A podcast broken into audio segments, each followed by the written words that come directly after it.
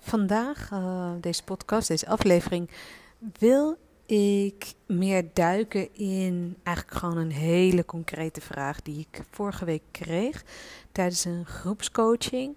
Het was een coaching van in dit geval drie senior uh, IT leads. Dus ze zijn uh, teamlead.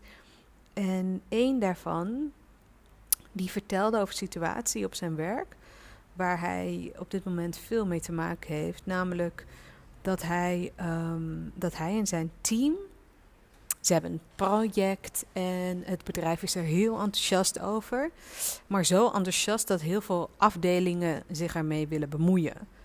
En soms ook eigenlijk vanuit een negatieve houding. Uh, namelijk, uh, zij willen heel graag experimenten gaan doen. En dan komt een afdeling branding. Branding.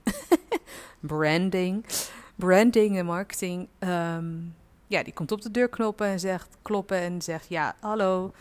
Het kan niet zomaar. Hè, je gaat met ons merk aan de haal. En um, ja, dit hè, moeten wij allemaal goedkeuren vooraf. Uh, dit, is je, dit is je vast bekend als je bij een grote corporate werkt. Dan ken je dit vast.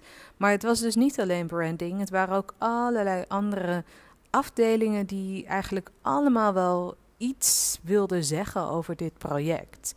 En, uh, en hij noemde dat dan ook uh, politieke gedoe. Dat politieke gedoe, en waardoor hij eigenlijk, ja, waardoor ze eigenlijk enorm werden vertraagd. En, um, en hij, hij is dan teamlead en hij werkt dan samen met een product owner. En eigenlijk is het ook wel hè, ergens de taak van de product owner om stakeholder management te doen.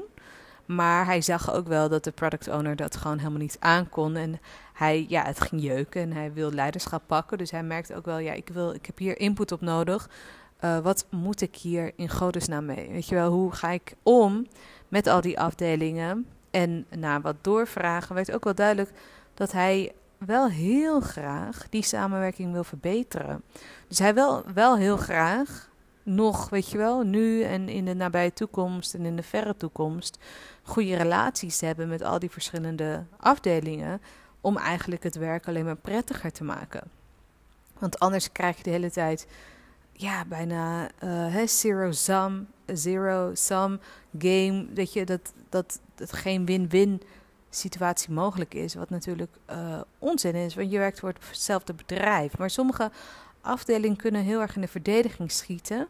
Um, en na wat navragen bleek ook wel dat zijn projectteam ergens ook wel in de verdediging was geschoten. Dus misschien herken je dit ook wel dat je zo moe bent geworden van die ja, uh, externe stemmen die ook iets willen hebben gezegd, zeg maar, die ook een plasje over het project willen hebben gedaan. En dat je dan ergens een soort van ja, uh, ja, klinkt een beetje heftig, maar een beetje zuur wordt.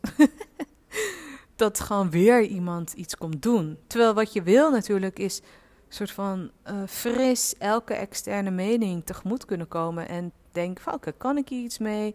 Waarom is het relevant? Hoe kun ik hoe, hè, gewoon echt naar een win-win uh, te gaan? Want je werkt immers voor hetzelfde bedrijf. En, oftewel, is een gezamenlijke missie een gezamenlijke richting waar je op wil gaan.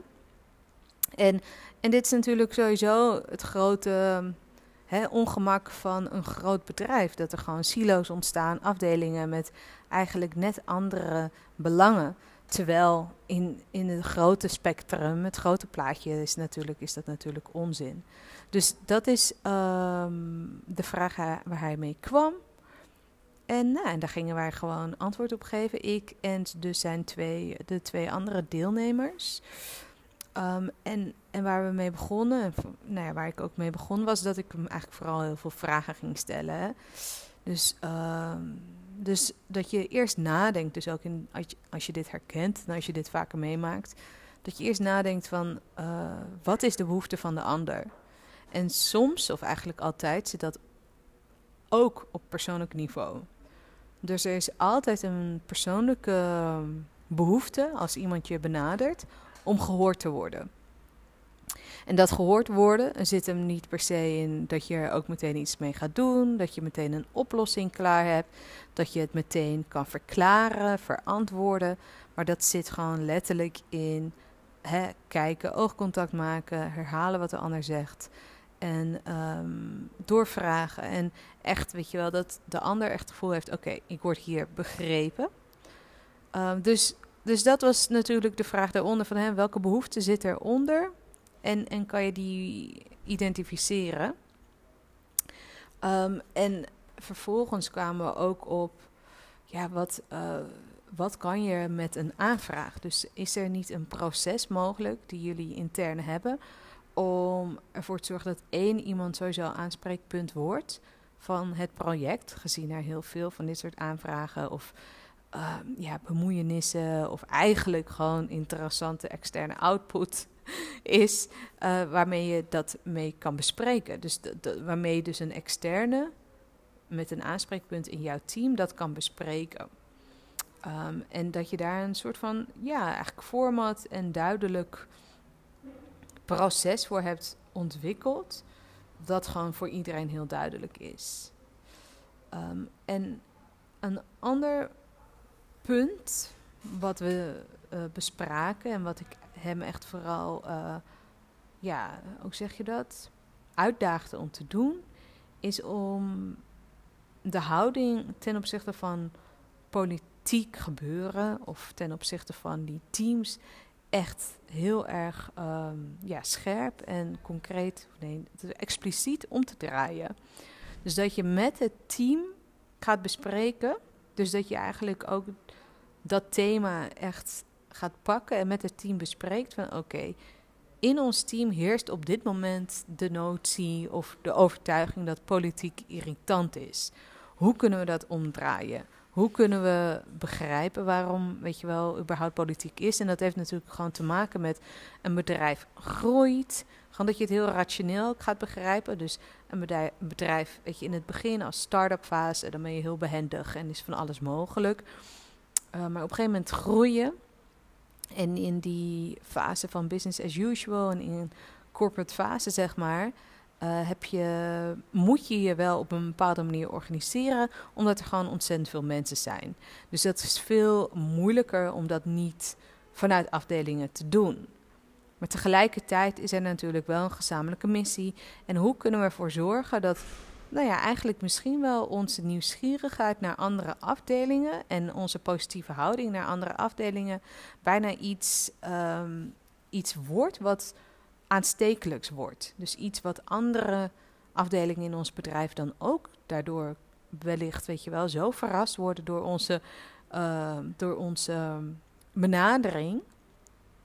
Dat, je, dat zij denken, oh, oké, dit is natuurlijk ook mogelijk. Um, en daarbij kan je het zelfs echt omdraaien, nog meer omdraaien, door te zeggen van oké, hè, we hebben dus eigenlijk te maken met een veelvoud aan klanten. Hoe kunnen wij proactief al bij die klanten gaan uitvragen? Hoe kunnen wij al proactief bij die klanten ja, begrijpen waar de behoeftes liggen, waar de belangen liggen? En echt een um, stakeholder map gaan ontwikkelen. Zoals dat uh, heel cool klinkt. Dus eigenlijk echt een, een map van mensen die invloed op elkaar hebben. En dat je dan ook een idee krijgt door dat te visualiseren van wie heeft invloed op wie en wie heeft gewoon geen invloed en hoe, hoe zitten wij daarin en hoe kunnen wij daar iets mee doen, weet je wel? Dat je het echt het grote plaatje gaat visualiseren en gaat begrijpen. Um, en dan wil ik daar nog een dimensie aan toevoegen dat je ook bijna een soort van heatmap van maakt. Dus dat je ook identificeert welke afdelingen het veel, veel drukker hebben. Dus uh, welke afdelingen heeft het heel druk, welke afdeling heeft het veel minder druk. Dus dat je eigenlijk ook begrijpt wat factor tijd te maken heeft met het contact dat ze met uh, jullie hebben. Um, zodat je gewoon eigenlijk ook beter kan begrijpen of je iemand gewoon super snel moet helpen of juist de tijd kan nemen. En ook voor jezelf het behapbaar kan maken van ja, voor ons, hè, ik wil je heel graag helpen, maar ik heb weinig tijd. Ik kan het dan en dan doen. Dus dat je het voor jezelf, en dat is een ander punt trouwens, maar ook behapbaar maakt door echt duidelijk voor jezelf te hebben hoeveel tijd hebben we hiervoor over uh, en wat willen we er dan uithalen. Dus oftewel, zorg ervoor dat je er proactief in gaat staan. Zorg ervoor dat je met je team niet de overtuiging hebt: politiek is irritant, maar politiek is gewoon super logisch in een groot bedrijf als dit. Hoe kunnen we het benutten en hoe kunnen wij anderen helpen? En zorg ervoor dat je dus ook proactief contacten gaat leggen. In plaats van dat je wordt, weet je wel, benaderd. Dat jij eigenlijk degene bent die benadert. En dat jij eigenlijk zo'n andere benadering hebt dat andere afdelingen denken: oeh. En dat er misschien zelfs wel een cultuurverandering ontstaat, omdat het IT-team op een hele positieve manier communiceert en uitvraagt. Dat zou volgens mij echt fantastisch zijn. Ik ben heel erg benieuwd wat je hiervan vindt. Ik ben ook heel erg benieuwd of het herkenbaar is. Ik kan me heel goed voorstellen dat dit herkenbaar is, omdat dit natuurlijk gewoon een probleem is dat vaak voorkomt. Dat, je, dat, je, dat er allerlei afdelingen iets vinden van jouw project. En ehm, ik ben benieuwd of je iets hebt aan de tips. Als jij meer wil weten over IT leadership, over de programma's die ik doe, over de één op één coaching programma's, let me know. Succes!